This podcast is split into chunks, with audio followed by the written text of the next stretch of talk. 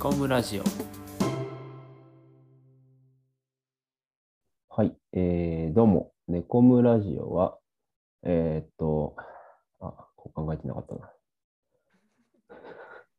えーっと、ネコムラジオは、あの、マヌルネコに会いたいネコムラが、えー毎回違ったゲストと違ったテーマについておしゃべりする番組です。各種ポッドキャストプラットフォームからお聞きいただけますが、Spotify の専用プレイリストからアクセスすると音楽番組にもなります。ぜひ音楽も一緒にお楽しみください。はい。というわけで、えーっと、今回はですね、なんか前、前回あの、回数を言い間違えてたんですけども、今回58回目ですね。えーゲスト、えー梅ちゃんです。どうも、どうぞ。よろしくお願いします。マヌルネコに私も会いたい。はい。はい。はい、梅ちゃんです。はいよろしくお願いしあのます。前がいつでしたかねあの、何月ぐらいうん ?5 月ぐらい4月か5月やったと思いますね。あ ?4 月ですね。ああ、の、はい。 14歳のしおりを見て、そうでした。あのはい。ドキュメンタリー映画をいろいろ教えてもらいましたけども、今回は2021年のドキュメンタリー映画、ベストをはい。ベ決めスちゃいまトし。ょベスト。でもね、結構、あの、はいはい紹介したいものがう。はいはいは何い。個あるやろ、?1、2、3、うん4、5、6、うん7、8、め9、っちゃあ10、る。うん、 11、12、めっちゃある。うん。 13、お13くらいありまして。うん。うん。で、13、とりあえず、あの、13個、私うんこれ気になったっていうのをうん言っていって、その中でも特に印象に残ってますよっていうものを、うん。あの、お話しさせていただいてもよろしいでしょうか。ね、もうよ了解です。ね、13個紹介する。で、その中でうんもう特に印象に残っているものうをんバーッと話していくみたいな。はい。でも、おな名前だけと。あ、あとりあえず13個であのい言うてっていう感じですかねあ。そうですね、そうですね。えー、それは全部2021年。あ、えっと、そうですね、2021年うんで一部、あの、今年以外のものがあります。なるほど。はい。え、ちなみに今年だけで何本ぐらい見たんですか姉ちゃんは。えっと、私多分、うん。あの、ドキュメンタリー以外のものも含めて、うん。もう多分60ちょいくらい見てる、60くらいは見てるんちゃうんかな、映画館で。おーおー、じゃあ週1以上あ、そうですね、あの、うんちょっと仕事を始めたので、だ。あ、そっかあの、そう再就職、うんはい、できましたので、おめでとうございます。えっと、ありがとうございます。うんあのまあ、土曜とか日曜とかうにんまとめて3、4本見たりするようになったんですね。見ますね。いやーね、だってもう、うんみんな早く見ないと終わっちゃうっていうのが結構多いんで、あー確かにそんなにドキュメンタリーとかは特に長い間しないですからね。そうですね、なんで、もうんうちょっと早見とかなっていうので、まとめて休みに見るっていううんうん。パターンが多いですね。えー、はい。じゃあ、えっと、今日は楽しみですね。はい、はい。私も楽しみです。はい。じゃあ、えっと、早速、そうですね、はいそのリスト13本をどどんと発表っていう感じでいきましょうか。はい、じゃあ、えっと、ざっと言ってきますね。あの、うん。うん。えーっと、じゃあ一言、あの解説というか、紹介コメントをうんうん。挟みながら、うんえーっと、13本、ざっと言っていきます。ほい。えーっと、まず、うん。あの、裸の村。これはちょっと、あの、ドキュメンタリー映画ではなくって、うん。石川テレビうんっ。ていう北陸のテレビ局が制作したドキュメンタリーで、まあ、コロナ禍の石川県、うん。ひいては、まあ、コロナ禍であらわになってしまった日本の今っていうのを描いたドキュメンタリーです。うん。で、その次が、えー、とその男東京につき。これはうんラッパーのハンニャの。はいはいはいはい。で、えー、とうん、次がスモード。これはあのあ、相撲ね。スモーはド、はいい、あの、あったなまあ、あの知っての通り、相撲のドキュメンタリーなんですけど、うん。なんかいい感じにポップに伝統芸能ですみたいな、あ、なんかちょっとお外そ国か外国向けみたいなやつやね。そうですね厳かな感じの作りじゃなくってちょっうんとあの、面白いシーンとか、うん結構ポップにテンポよく見せてる相撲のドキュメンタリーでした。えーえーはい。で、えー、ともう一つが、えー、と SNS 少女たちの10日間。ああ、これはあれですね、結構人気になってましたね。そうですね話題になってたやつで、うんまあ、これを見ると、あのスカイプのあの、着信音がちょっと怖っあビクッてなっちゃうあーへ映え。画でした。はいはいはいはい。あの、で、えうんはーいはいはい。い、あどうぞすみません。や、あの、ドライブ・マイ・カーでスカイプの着信音になってたなっていうの を思います。多分、ね、あのドライブ・マイ・カーとはまた別の印象で聞こえてくはいはいはいはい。る感じかな。で、はいえー、ともう一つが街の本屋。うーん、あ、なんあこれもきちらっと聞いた気がする。街の本屋。はい、えー第7芸術劇場で公開されてたんですけど、うん。あの塚口やった、うん塚口あ多分塚口のうん。あの尼崎のちっちゃい本屋さんの、めっちゃ地元の話やな。うん。うん、そうなんですよあの御店主えがー、まあ主人公なんですけれども、はいはい。まああのお金はおそらく本当にかけらかけずにすごい多分かけ低予算とかで作られたと思うんですけどうんうん。でもすごく見応えがありましたね。うーんなんか本当にちっちゃいうん。もうなんで昔ながらの本屋さんなんですけどうん。なんかそこのあのご店主がお母さんでうん。 60半ばくらいの。うん。でもなんかその普通のおばちゃんなんですけどその仕事であるとか選ぶ本であるとかお店で取り扱う商品に対してすごくうん。なんかもう信念に沿わないものは置かないみたいなうーん。信念あのまあ仕事に対してすごく熱くうん。取り組んでらっしゃるっていうのとうん。あのご夫婦の絆を感じるへーえ。ちなみにお店の名前って覚えてたりする何やったっけなちょっと待ってください町の本屋これなんか町の本屋って調べて出てきたのが小林書店ってとこなんです、あそうですそうです小林さんですそうですああ、じゃあ立花っすね。あ立花か失礼しましうたんはいはいはい。あこれ知らんな、僕。へえ。あの、はうん。まあ、町の本屋は、まあ、そのうんご夫婦の絆がすごく感じられるんですけど、なんうかん、イチャイチャラブラブしている カップルよりもうんうん熱いラブストーリーでし た。わわかりやすく、イチャつねくカップルよりもわかりやすいラブストー熱リい、ー。熱いんだ、ね。あ熱いラブストーリーですへね。え。わかりました。熱くて深いラブストーリーが。はい、で、えーと、もう一つが、あがない。というあはい。うん。あの地下鉄サリン事件って昔あったかと思うんですけど、はいはい。その被害者の監督とうんあ、の荒木宏あの当時のオウム真理教の幹部うんが、えーとまあ、ちょっと対ロードムービーのロードムービロードムービーのロードムービーー、あロードムービーのロードロードムービーですね。なんかその荒木宏のうん。なんか実家を一緒に訪ねたりとか、うん。それ多分京都とかそっちらへんやったはずなんですけど、うん。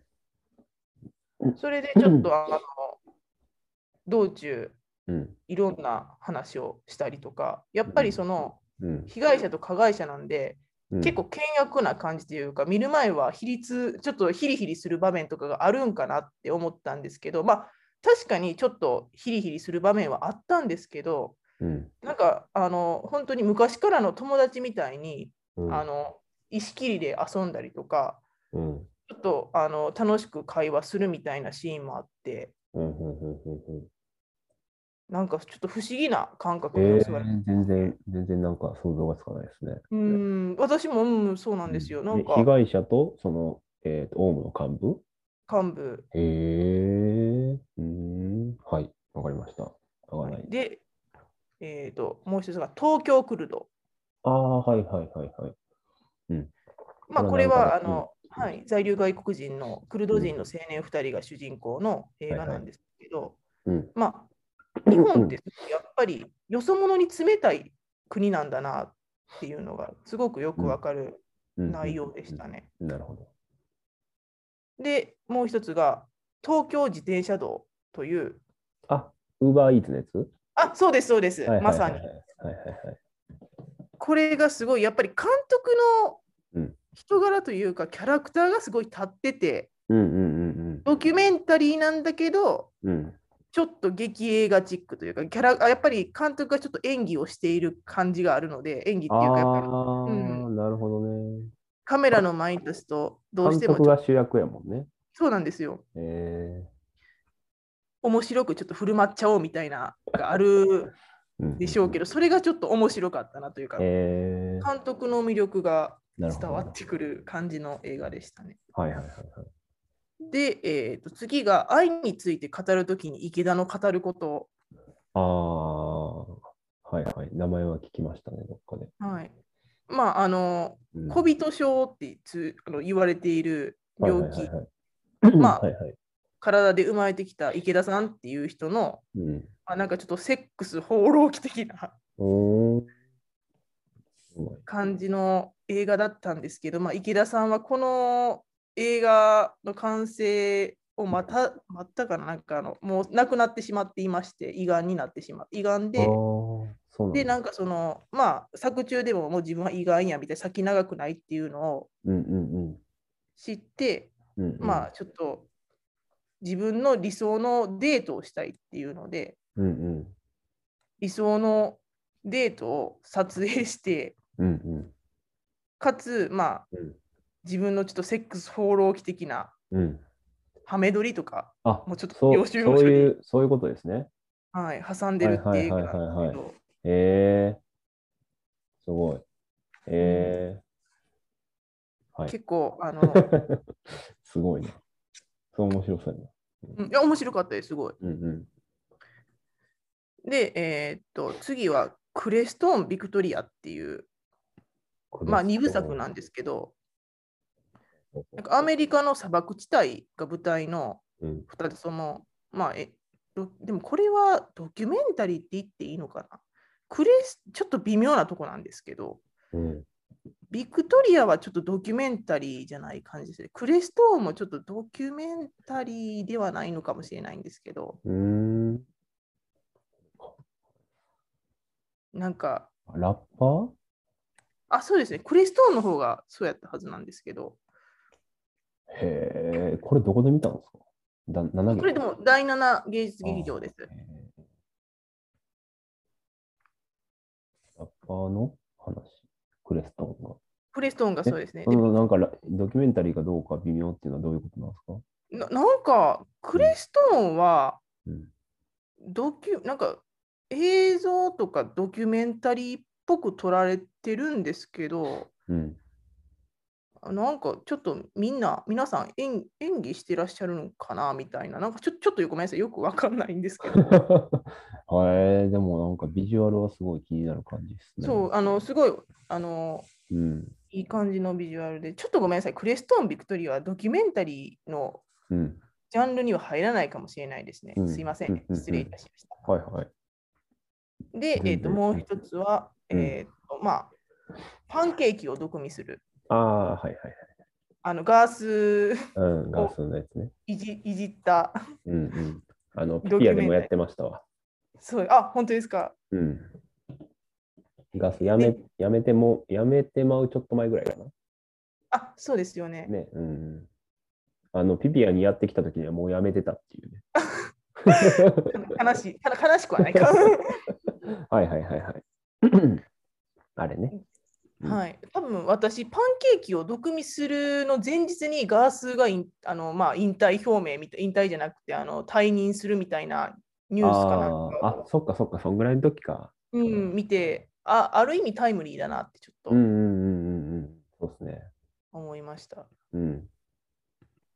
で、はい次が「サンマデモクラシー」ああ、はいはいはい。このタイトルだけ聞いたな。うんあそうですね、これは沖縄テレビ制作の、うん。えーとまあ、ドキュメンタリーで、うん。まあ、あの戦後のうん沖縄で、うん。まあ、あの戦後の沖縄ってアメリカの統治下にあったじゃないですか。はいはい。で、あのサンマというすごいうん庶民の食べ物うん。に輸入関税がかけられてたらしいんですけど、うんうん。まあ、なんでそれかけられたかって言ったらその物品税法を定めたうんまあ沖縄のその時の沖縄のうん法律うんに沿ってサンマにも輸入関税がかけられてたらしいんですね。うんでもあのよくその物品税法っていう法律をちゃんと読むと、うんまあ、その関税がかかりますよってされて指定されてた魚の項目にうんサンマは入ってなかったんですよちゃんと読んだら。えでもサンマ関税かかってるやんーうんそれはおかしい。うんうんあの魚屋のおかみさんが、うんまあ、その時の、うんえーと沖縄の政府ひいてうはんその統治していたアメリカを相手に、うんまあ、あの訴訟をはいはい起こすんです。それのへードキュメンタリーなんですけど、まあ、そこからあの沖縄はどのように、まあ、本土復帰うんの流れ、まあ、本土復帰うんに対してどうやって戦ってきたかであるとか、まあ、現代も、まあ、うん沖縄は結構あのアメリカの基地とかって問題になってますけど、うん現代につながる問題みたいなのをすごく、うんこれもめっちゃポップにえー描いてるんですよ。もう本当に重苦しいドキュメンタリーのタッチではなくって、ポップに描いてるんですけど、まあ、しっかりこういう流れ、こういう歴史があって、やっぱりその問題は解決してないっていうことはしっかりうん映画の中では示されるっていう。へえまたなんで今って感じはするけどねすごいねうーうんんそうなんですよ。まあ、これはあのうんあの T シャツも買いました、サンマデモクラシーは。 監督自らがあの、デザインされた。え、それ何よかったの ?T シャツが。あなんかね、めっちゃおしゃれやったんですよ。へえなんか、サンマのうん。こう頭と尻尾あ、以外こがれ、骨になってるんですけど、はいはい、画像見つけました。なんかそうそうそうあのさサカナクションのロゴみたいなやつね。あ、そうそうそう、サカナクションのロゴみたい な。魚あのサンマ食べた後うんうのん状態、はいはい。で中ほほの頭と尻尾以外は骨になってるんですけど、そこにサンマデモクラシーってデザインされて る。いつ近年これ。 いや私結構会社に来てったりしますよ。そうなんや。へちょっえ。とあの他社ですけどごめんなさい言うて。 なるほどね。え、これで13分ぐらいいきましたあいや最後お、最後。はいあのちょっとあの手前味噌になるかもしれないんですけど、これはちょっと今年公開ではなくて、私がただうん今年見たっていうドドキュンメンタリー、はいはいで公開自体は2015年なんですけど、あうんうのん天王寺おばあちゃん像春子最後の夏はいはいとはいい。うドキュメンタリーがありまして、まあうんこれ、まあ、ざっくり言うとうん天王寺動物園ってあるじゃないですか。うんあのー実はもう今はあの、うん天王寺動物園に行ってもゾウ舎はうん。ゾウがいないので閉まってるんですけど、あ、へえ。まあ、あの昔2頭ゾウがいまして、うんまあ、春子というゾウとうんラニーひろ子っていううん。 2人の、2人というか2匹のゾウがいたんですけど、に2頭ね。うん2頭、2 匹はもうちっちゃい動物のこと。突っ込ん突っ込んじゃわずにいられなかった。はい。いやいや、そうですね。ちょっとそこは大事なことなんで。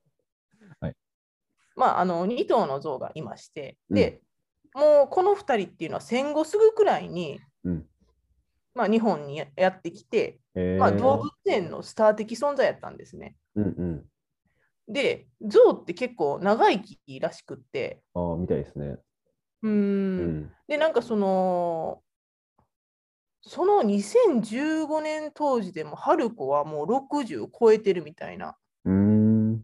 もうすごい超高齢の象うやっん。たんですけど、まあ、そのうん春子がうん。亡くなる最後の夏を追っかけたうん。ドキュメンタリーです。うん。で、見ていると、うんなんか春子は象なんですけど、うん。だんだん象に思えなくなってくるんですね。ああ。うんうんうんうん。人間なに見んかえてくるみたいなこと。そう、人に見えてくる、人っていうか、私たちと同じ生き物にう。うんうん、うん。見えてくるんですよ。うんうんうん。で、まあ、あの、この、えー、と象のあの天王寺おばあちゃん像のドキュメンタリーを作ったのが、まあ、私が今お仕事でいろいろとお世話になってる方たちが、まあ、作られた。で、うんうん私もそこで知って見させてもらったっていうものなんですけど、なるほど、なるほど。はいまあ、そのそもそもなんかその象が亡くなる瞬間に立ち会える飼育員っていうのはまあなかなかいないらしくってああそんだけ長生きやったらね。そうですねうで、んまあそのその様子を、まうあ、ん象が亡くなる瞬間を捉えた映像っていう意味でもうん。意義はすごくあ確かにあっね、めっちゃ密着してないと撮れないよね、そういうそうですねもう結構もう1年とかずっと毎日の。うん。動物園に通って撮ったみたいなことうんはうんうんうん。おっしゃってましたね、へえ。以上、13本。はい13本おそらく13本かと思います色いや、うん、多分ね、13本ですよ。いろいろありますね。はいえーえ、で、この中から何本かピックアップして、はい、おすすめ、詳しく紹介みたいな感じですかね。そうですねちょっとさせていただけるとえー、嬉ちしいかょっなととな何本にしとこそうで すね。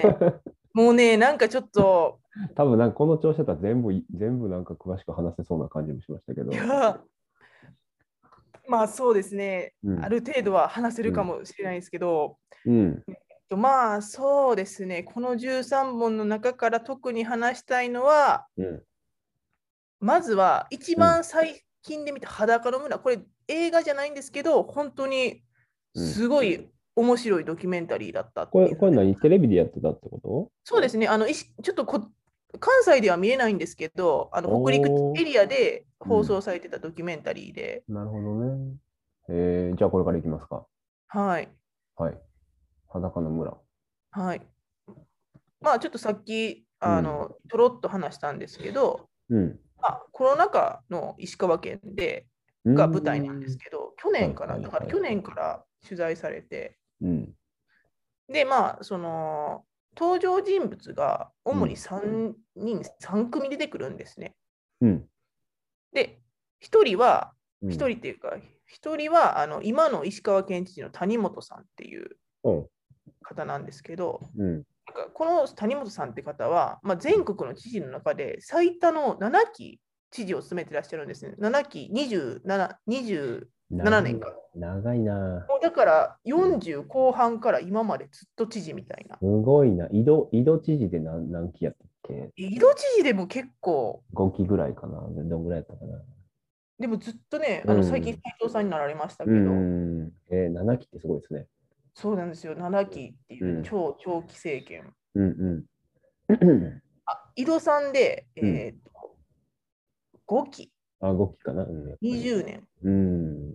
これでも20なんでまあはい、井戸さん超えですね。うんうんで、まあ、あのこの方が本当にそんだけ長くやってるんで、やっぱりちょっと裸の王様じゃないんですけど、うん。はいはい。もう周りが何も言えないみたいな感じになるんですね。そうですね、もううんちょっ。ともうあぐらかいちゃってるみたいなはいはいはい。感じで、結構、あのコロナ禍になっても不適切発言みたいなのをされるんですね。はいはいはい。なんか、石川は大丈夫やから、うん。リフレッシュしに遊びにおいでよとか。はいはいはいはい。でめっちゃ叩かれたりとか、うんあのまあ、会食すんなって言われてた時に、うんうんまあ、あの旧講演会かなんかのメンバー90人とうん大規模会食して、うん。90人、すごいな。う うんんでまあなんかちょっと問題になったりはいはいはいするっはてい。いうちょっとそういう感じの知事なんですけど、うんうまあ、そういう父と,、んうん。えーとまあ、バンライファーあのキャンピングカーで生活してらっしゃるご家族ああ、へえ、あの、ノマドランド的なやつあ、そうです、そうです。まさにノマドランド的なやつです。ええあ日本でもそんな、へえ。人がいるんですよ。まあ、あのーそのバンライファーの家族は、あうのん家はあるんですけど、ももうキャンピングカーでうん、あの移動して、うん、キャンピングカーの中で、うん、あのーお仕事して、へえ、ほんまないなま、マジノマドじゃないですか。すごいね、マジノマドです。でもまあ、家はあるけど、キャンピングカーでも生活するみたいな。うん。で、もう一組が、あのイスラム教徒の一家が出てくるんですけど、うん。はいはいはい。まあ、あのご主人は日本人なんですよ。 でうんうん。奥さんがインドネシア人でうんうんうん。でなんかそのご主人がインドネシア行った時に奥さんと出会われてまあ、あの、イスラム教徒になるっていう。うんうんで、まあ、子供たち3人も一応イスラム教徒で、うん。うんうんうん。あの長女はあのちょっとかぶるものあるじゃないですか、イスラムの女性が。はいはいはい。ビビジャブ、ビジャブではヒないジャヒジャブとかヒジ、ャブ、ヒジャブ、多分いろんな種類がね、宗派によってありますけど。うん。まあ、それかぶってらっしゃったり、まあ、うん。日に4度のうん。あの礼拝は欠かさなかったり、まあ、あそういうこはいとはをいはいしてらっしゃるうんうあんのご家族なんですけど、うん。まあ、その3人、3組を通して、うん。まあ、コロナ禍の石川県、うんひいては、まあ、コロナ禍であらわになった、まあ、日本の今っていうのを、えっと、ノーナレーションあ、ノーナレってやつね、はいい、わゆる。でへー約1時間半くらいうん。描いてる作品なんですけど、うん。もうノーナレーションで本当に音楽と、あの映像と、まあ、あの出演者の語りだけでうん。 1時間ずっと見させる力がシンプルにあったんですよ。あ音楽はあるんですね。音楽はあるんですね。 BGM 的な。うんそうあアフリカ音楽みたいな、おーやーみたいな感じの。 え、それ、それ合ってんのそれ。えでも合ってるんですよね、これが。ほーん。どこどこどこどこどこみたいな、あのおうちょっとなんか細長い太鼓っていうか、なんかちょっとあー太鼓的なはいはいはいはい音が挟んだはいあっはたいりはいはい。うん。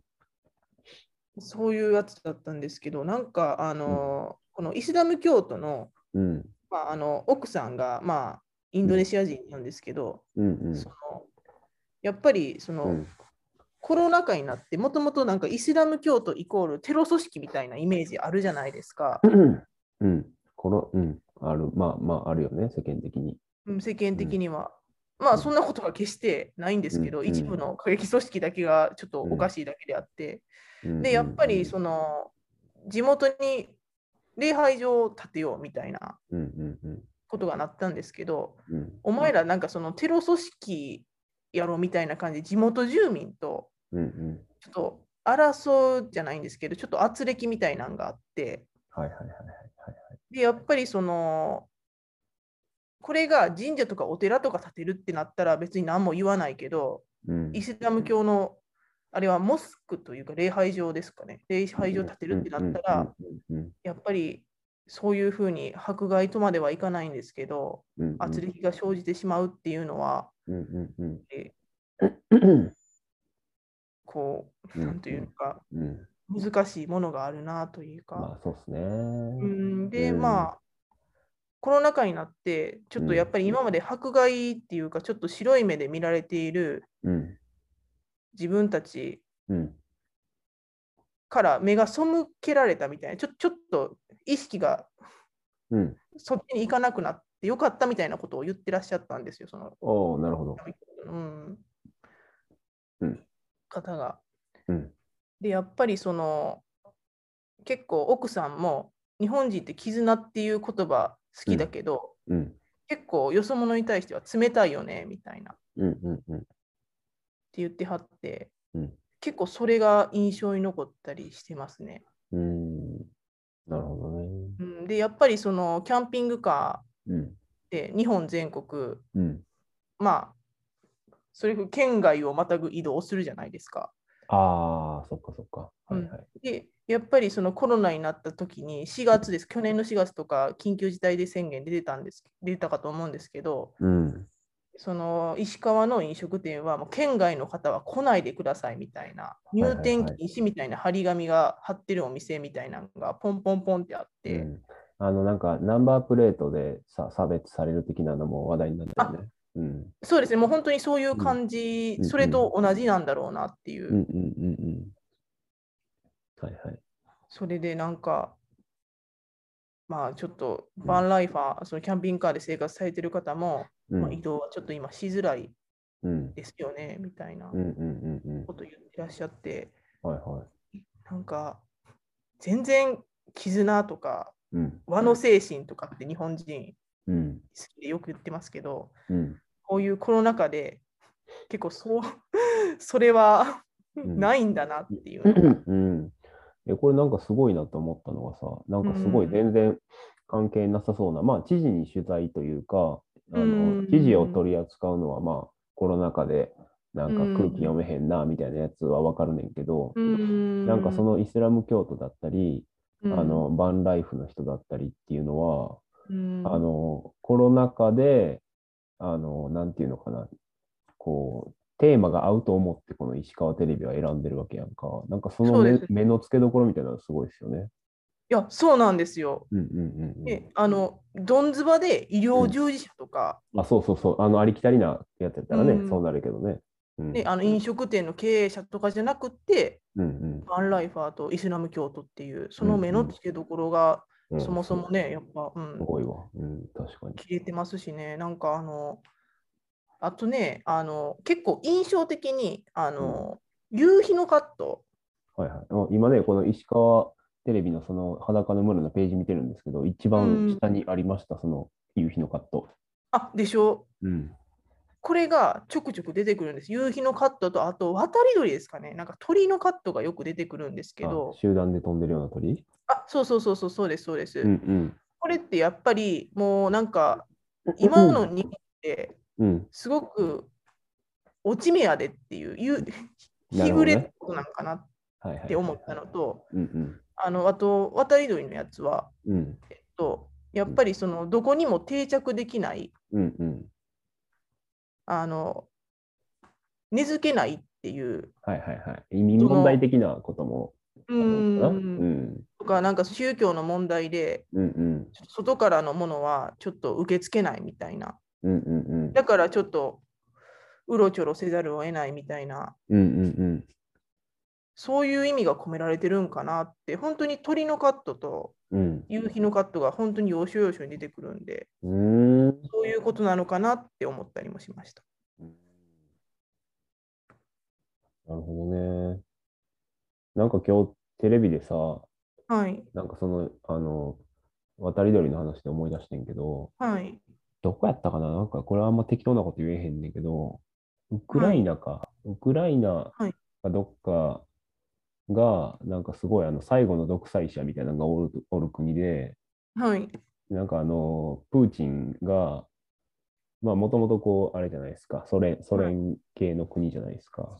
はい、で、なんかあの、えー独裁政権みたいなのしてるから EU からあの あの制裁を受けてんねんけど、はい、その制裁の報復にシリア難民とか、ウクライナに入ってきたシリア難民を国から追い出してて、その人たちが寒い中、あの移動し続けているみたいなニュースをし見て、はい、まあね、あの、なんていうんですかう、やっぱ行き場がない人はいっぱいいるんだなみたいなのをね、ああ、テレビで見ましたけども、うーん、まあそういったのをこう、あれですよね、ただのニュースとしてだけじゃなく考えさせるよううーんな、あ、のカットだとか構成とかで作るドキュメンタリーっていうのがね、梅ちゃそうんではす。いろいろこはい、う見て見続けているという。はい、はいあのおっしゃる通りです。あの中村さん、あ、猫村さんがうん、うまいことをまとめていただいた、全くその通りでござ います。いやいや、全然まとまってないと思うんですけども。 いやいやえーこれ見たいねそう。これ見られへんのか。そうなんですよ。これがね、あのうーんまあ、北陸エリアでうん5月から5月に放送されたんですけど、うんあのこの裸の村っていう、うんあのばあのドキュメンタリー作られた方が、あの伊予木部幸男さんっていう記者の方なんですけど、はあ、あの難しい感じのやつね。あ500。い、伊予は木い部はいはい。誠のおいおいっ子さんらしいんですけど、あ、あの人じゃないんや。そうなんや。あの人そうなんですよ。うん。あれね、何と何撮った人だったっけよ、木部監督って。ゆあのハリボテとか、あ、ハリボテの人や。そうやそうや。あれも石川県やもんね。石川。あれは、ね、富山富山な、あ富山、富中山立あ富山か。チューリップテレビか。はいはい。のえのおいっ子さんが。はい、あの、伊予木部誠さんの甥いのうんうん伊予木部幸男さんが撮られたものへで、え、すごいですね。うへん、ーで、ハリボテもすごく、ハリボテの話って前しましたっけ多分ね、してちないらちらっとしたと思あ、本当ですか。まうんうんあ、ハリボテもすごい、う。うん。あの、まあ、脳慣れで、うんうん。まあ、あの、映像と、うん。えーとまあ、あの、出演者のうん。コメントだけで引っ張っていくっていううんうんうん内容やったかと思うんですけど、あ、ナレーションもあったな、ごめんなさい、ナレーションはありました。失礼しました。あうのん山根元代さんがナレーションされてました。うん。へえ。うーんうん。でも、うん。この裸の室は本当に脳慣れで1時間半つなぐっていうのはすごく難しいと思うんですよ。ああ、そっか、そうやっぱそうなんだ。うん。あの映像とあうのん出演者の声だけでうん。つなぐっていうのはものすっごい難しいですけど、うん。もう本当にめちゃくちゃ脳慣れやのにめっちゃ面白いものをうん。作れるっていう構成力がうん。もうどうしてんねんやろどう構成してるんだろうっていうのはえー。どういうテクを使ってるんだろうと。ノーナレってさ、はい、その、なんか有名な監督おったりする脳慣れソーダ、ソーダ誠やったっけあの、あああ精神とかあ、そうそう、観察映画の。あの人とかもナレーションないよね。あそうでしたね確かにう。んうんうんうん。えー、んなるほどうん。はい。はい、見れ見たいけど見れないっていうね。そう、見たいけど見れ ない。あの、ハリボテのように全国うん。劇場公開とかね、うんなってほしいんですけどね、ぜひ。うん、まあでもこんだけ13本上げてもらったようなドキュメンタリーが割とこう群雄割拠してる中やから、うんねあのうんそその中を勝ち抜けたら劇場公開できるんでしょうけどね。だあね。のまあ、もう他にも本当にうん裸の村はもう職場の人に勧めまくってます。見れないけど勧めまくっ てます。それ嫌われるやつですね。あー なるほど。ちょっとあのあの嫌われ者の第一歩を踏み出しているかもしあいつなんかマウント取ってくるんだけどみたい れない。違う違うんです。ただただこの感動を共有したくて。な。いやまあなんか僕僕はね昔をやってましたよ。あのえっとね、この映画めっちゃいいんすよ。ただソフト化してないんですけどね。っていう あのどこどこの映画祭で見てきてねみたいな。なるほど。ちょっと回し者的な感じにもなりつつ。あでちょっと横挟むとあのこ、はいえっと、ついこの間東京に行ってきて僕あ、はいはいはい1。ヶ月ぐらい前にはい。であのシネマハウス大塚っていうちっちゃい映画館があって、大塚ってはいう、い。はい。そこでなんかドキュメンタリー特集みたいなのやっててあ、へえ。そこであのたまたま、えっとはい知り合いに勧めてもらってて劇場でしか見れないってなってた映画がはい2。本連続でやってたんやんか、へえ。 2本とも勧めてもらっててうわあ、そう、それはすごい。これは見なあかんと思って、うんえっとねうん、あの、えっと、何やったっけ、プリズンサークルっていう、あ、プリズンサークルいいですよね、すごい。あれすごい良かったですね。あよと、かったです。えっとうん。何やったっけ、あ、タイトルが出てこない。なんかね、覚えにくい。愛と法っていうタイあの、やつなんですけど、ああ、あの、おお二人、弁護士のあ方、同性愛のカップル。そうそうそうそう、あの、南森事務所、法律事務所のゲイカップルの話と、はい。うんうん、そうそう、プリズンサークルを見て、うん。うんうん、あの、そうなんですよね。ドキュメンタリーは特にこうソフト化されないのが多いイメージですよね。うん確かに、うん私がすごく大好きな、もうなあの3年くらいファンのは東海テレビドキュメンタリー劇場とかもいはいはいはい。 そうなんですよ。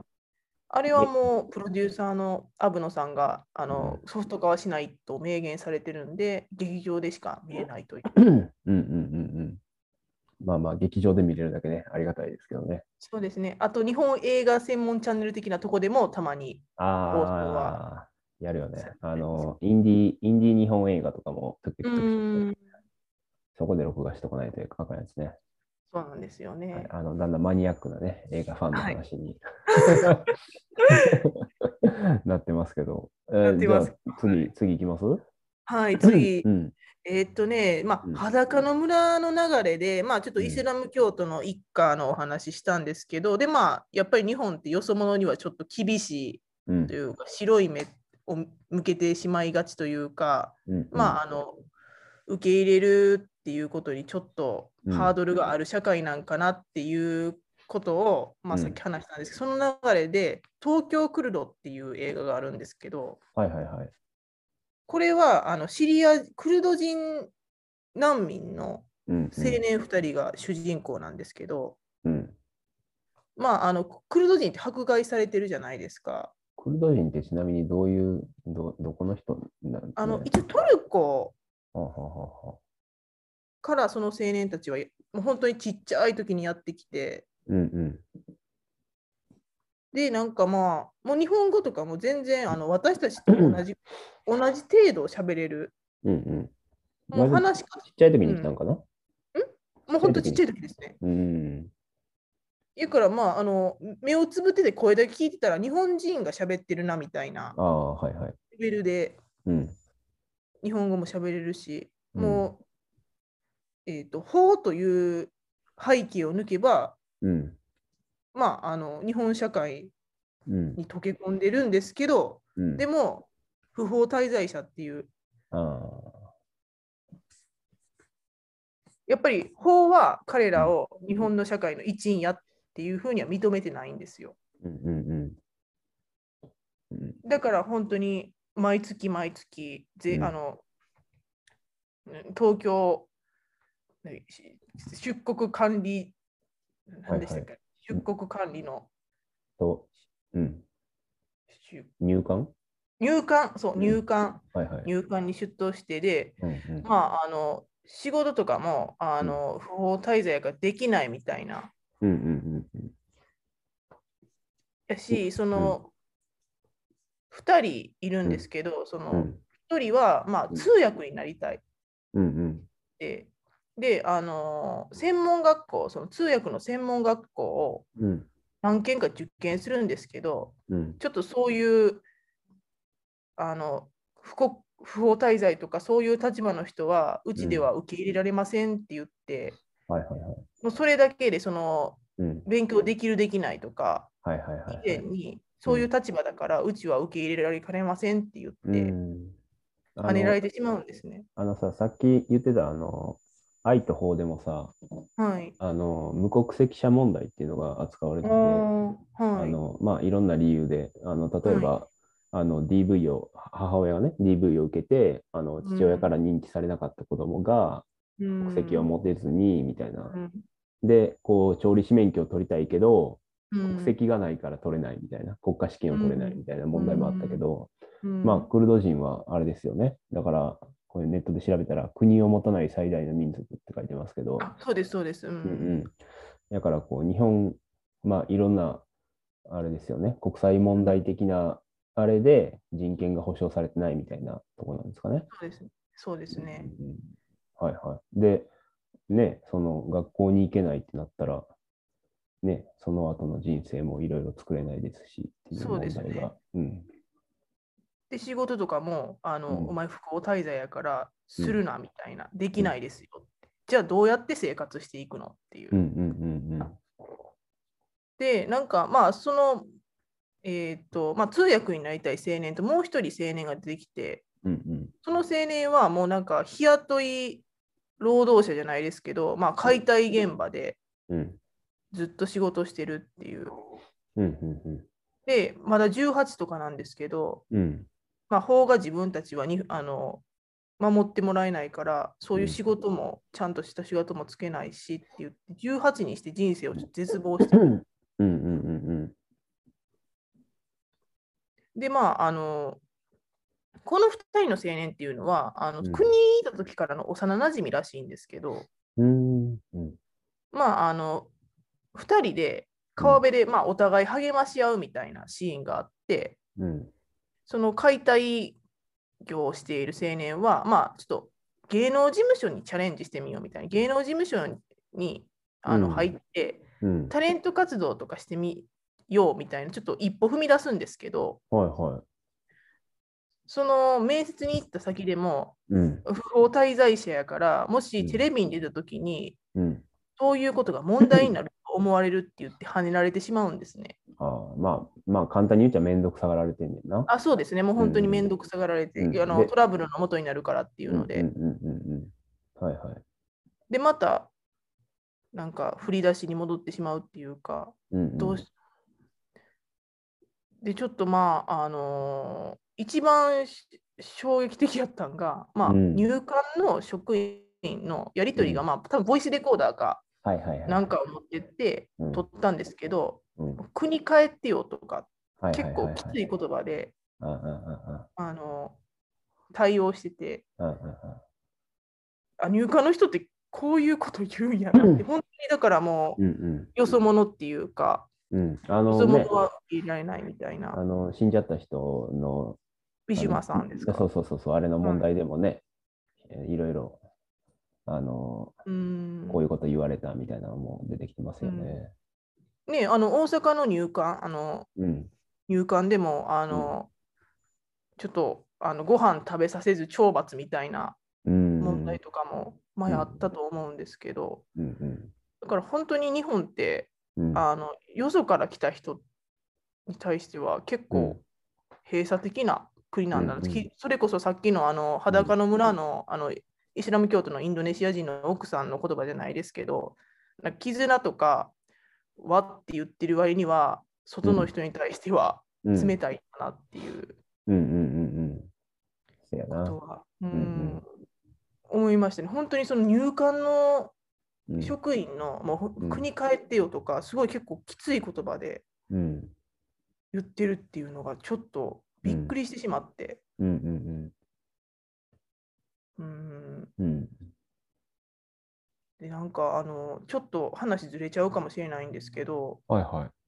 あの自民党総裁選ってあったじゃないですかありましたね。あのね岸田さんうん河野太郎うんうん。高市早苗うん。戸田聖子4人が立候補してた、はいはい。でまああの特にまあ私の中では野田聖子がめっちゃ少子高齢化は問題みたいな、うん子供を産める社会にしようとか、人口増加に力を入れたいみたいなことを、うんうんうんうん。まあみ皆さん多分まんべんなく言ってはったけど、まあ、野田聖子はちょっとそういうのを強く言ったなっていう印象が私は強いんですけど、まあまあ一番どっちかというと左な方やね。うん最後ねうんでもなんかその人口増加をしようとか言うけど、そういう日本にやってくるああ、移民とかそう,、いう人たちにはもう目は向いてないんだなみたいな、そうですね。うんうんうん。日本人をいかに増やすかってことなんだなみたいな。うんうんうんうんうん。だから本当に移民の問題とかはうん、アウト・オブ・眼中なのでしょうかってちょっと思ってしお久しぶりに聞いたアウトブまうガアウンチト・オブ・ アウトオブ眼中。アウトブガンチですね。アウト・オブ・眼中なんやなって思いました。本当に、ううんん、日本人。うん。いやー、そうっすよね。本当にね。うんもう最近もうそんなニュースばっかりですよね。そうですね、なんか、ねえもうヤフーコメントとかね、そういう話もね。うん、結局、結局放置されてますしね、そういうコメそうンでトすもね。ね。うんまあまあまあまあ。まあ、でもまあ、かといって、じゃあ、あの移民どんどん来てくださいみたいな、うんウェルカうんムかうってん言われると、うん正直なところ、うんウェルカムとも言い切れないんですよね。やっぱりはいはいはい日本の社会が変わっちゃうんちゃうかみたいな気持ちは自分の中にもあって、うんうんだからちょっとうん自分のき考えをうんこう、どういうふうな方向にうん持っていくのかみたいな、折り合いをつけるのかみたいな、うんうんちょっと考えさせられるというか、うんうんうんうんうん移民問題ってやっぱそのフランスとかも結構移民の問題とか、ありますね。あうの、んそれこそ、あのレ・ミゼラブルって劇映画がありましたけど、はい、見たあれ。いや、あの、あれですか、映画の方ですか、あの、ヒュージャックマンとかが出てる。あ、じゃあ、それはあの、アーム上の方ですけど、ああ、そっちか、はい。あじゃなくて、えっと、去年かなはい。で、レ・ミゼラブルって、ままあ、まさに同じタイトルなんですけど、はい。フランスのはいレ・ミゼラブルの舞台の街かなの話。はいあ、うへんえ、。あれね、あのーすごいいいいいんですよ、映画として。まあ、と移いう民のは問題にガチに向き合ったといいますか、うん。うん、あれは、まあまあ、あの梅ちゃんやったらそういう映画も好きじゃないかなと思って、まあ、調べてみてください。ね、見てありがう。とうございます。うん、ちょっと見てみたいと思います。うんなんか、なんかまあ、簡単に、簡単に言うと、あのー警察が主役で、うん。なんか別の地域から来た警官が、うんなんかこの移民だらけの場所で警察が振る舞ってる姿にちょっと疑問を抱きみたいな話。うん。うん、へーうんちなみにそちらはもうサブスクとかでは配信あされて多分ね、僕、ネットフリックスで見たんちゃうかな。へえ。うんね違うかな ?DVD で借りたんかなまうあ、んレミゼ、えーレミゼ。レミゼ。あまあ、レンタルですね。伝あえとかで。うん。じゃあ、私、ツタヤプレミアムの会員なので、ぜひそれを利用して、えー、ツタヤプレミアムってな何は配信で見れるってこともう配信もやってますし、ああ。の、レンタルし放題みたいなあー、あれか。えー DVD、レンタル、旧作レンタルし放題の。ぜひ見てください。はい、はい見ます。ラジリ監督です。ラジリ。ラジリ監督。レミゼかなレ・ミゼラブル。うんまあ、東京クルーズは結構うん考えさせられる映画でしたね。なるほどね。うん、で、じゃあ私どうしたらええねんみたいな話とかね。そうそうんう。そう、うん確かに問題やけど、じゃあ移民どんどん来てくださいみたいな、受け入れられるかって言ったら、うんうんやっぱり自分自身の疑問、うん絶対戸惑いはあるやろうし、うんうんまあちょっと本当に何とも言えない、うんうん揺さぶられる感じの、うん考えが揺さぶられる感じの映画やったっていう。なるほどなるほはい。ど。はい。で、そうですね、じゃあちょっとその東京クルドから、うん。えーっと、結構ちょっとなんか政治社会問題系が多いんで、うんうん。まあ、ちょっとあの寄り道というか、あのうん柔ら 柔らかくはないけど、ちょっとなんかあの、いい感じのおうドキュメンタリー作品でよかったのが、おあのその男、東京につき、うはい、出ました。はにゃ。はい、うんハンニャ、うんあり、ハンニャ感謝ですよ。 感謝感謝なんですかいやはい、ハンニャ感謝あ、言ってるんですよ。ああ、いや僕ね、ハンニャ感謝、感謝、ハンニャってなんかその言ってる歌詞がありまして、えー、僕、ハンニャね、全然わかんないんですよ。あ、本当ですかう。ん、そうなんですよ。ハンニャ、え、妄想族でした、ハンニャって。妄想族やったかな多分そこら辺も全然。私も本当にぼんやりとしか知らんくそうって、えーあのまあ昭和レコーズに所属してるっていうのは知ってます。全然違うなあの慎吾にしないとか。あ、フリースタイルダンジョンにも出とったんですね。あ、そうそうそうそうそうラスト、ラスボスかなラスボスかな、えーはいはいはい。はい。そう。で、まあ、あの、ハンニャのうん、まあ、ざっくりと言ったらドキュメンタリーで、うん。まあ、あの武道館公演の映像と、ハンニャが今までどのようにしてハンニャはハンニャになったかなっていったかっていう、はいはい。まあ、ドキュメンタリーだったんですけどうん。なんだろうもう最後のねやっぱりハンニャってうん。まあえー、と母子家庭でうん。でなんかその高校生くらいの時に、うん。まあ、自分はお父さんが韓国人でうん。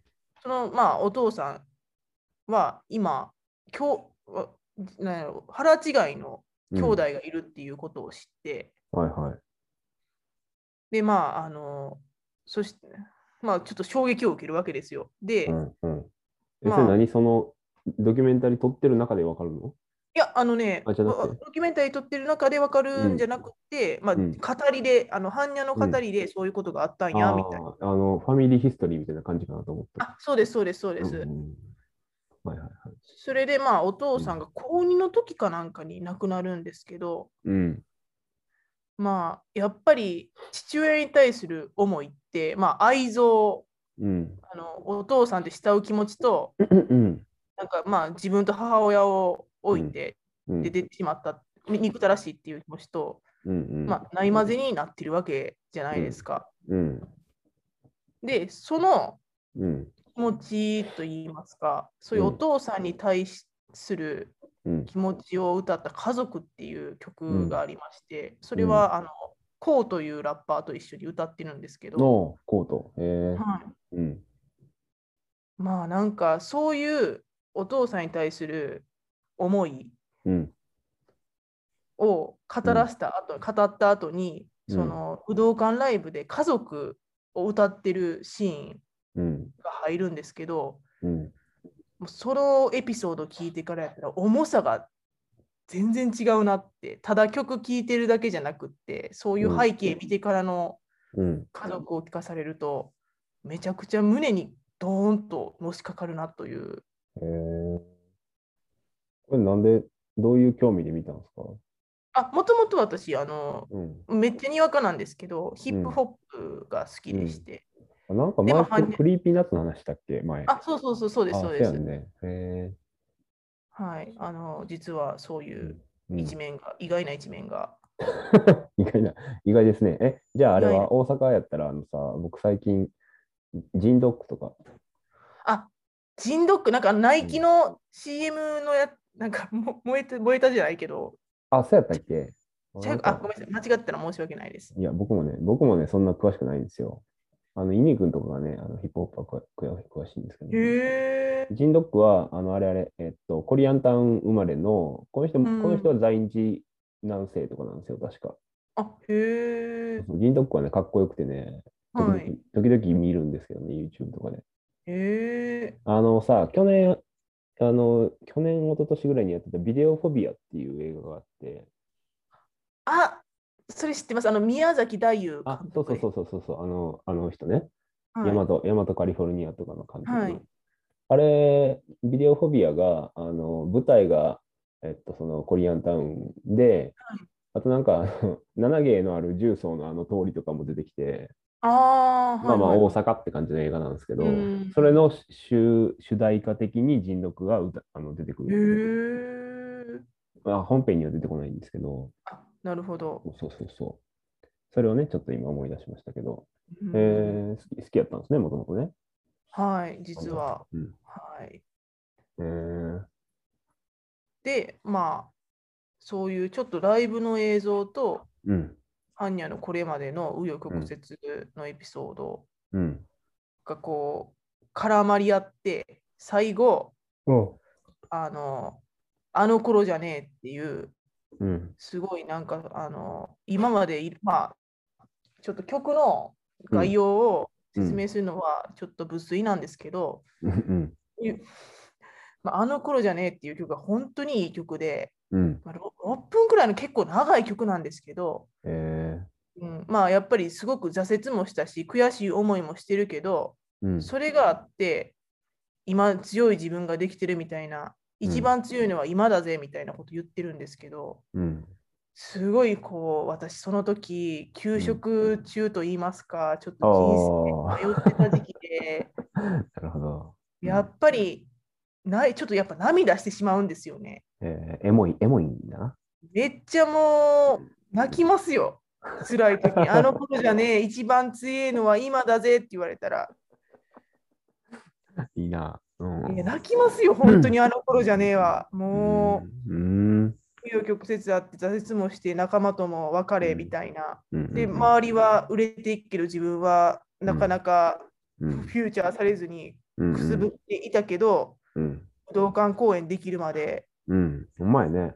で、うんこの東京に月っていう、東京はなんかすごい関係してくるんですかどうなんですかねなんかまあ、三軒茶屋が地元らしいんですけど、えー、般若さん三は茶、三茶ね。はい、三茶でね、育たれたらしいんですけど、うん、世田谷世田谷区あれどこ三茶ってどこですかね僕なんかね、東京行った時行きましたよ、三茶。あ、三茶、え、なんかあるんですか、三茶って。なんかね、あの、キャッツミアブックスっていう猫猫の本専門店があるんで、ええ そ そのんなんあるんですかそれだけのイメージしかないですけど。えあ、でも世田谷区です。間違いないです。うん、ええとこじゃないですか、じゃあ。いや、そうそう。ね、うん。えそういう、まあ本当にー、うん。ちょっとうってなってしまう。え最後に、ー、うん、はいはい。最後に、最後に、うん、その、ん般若が生まれてからこれまでうん、挫折も経験し、うん、でなんかあのくすぶってた時もありで家族家族のとの確執じゃないですけど、うんちょっと家族のちょっと暗い部分もうん、見せうん、それからの武道館でのあの頃じゃねうん。えは本当にうん胸にグってきますね、きましたねはい。じゃあ、ここで、えー、ハンニャさんに歌っはいていただきましょ。はいうはい。じゃあ、えー、梅ちゃん、曲振りをお願いいたします。はいそれではお聴きください「般若であの頃じゃねえ」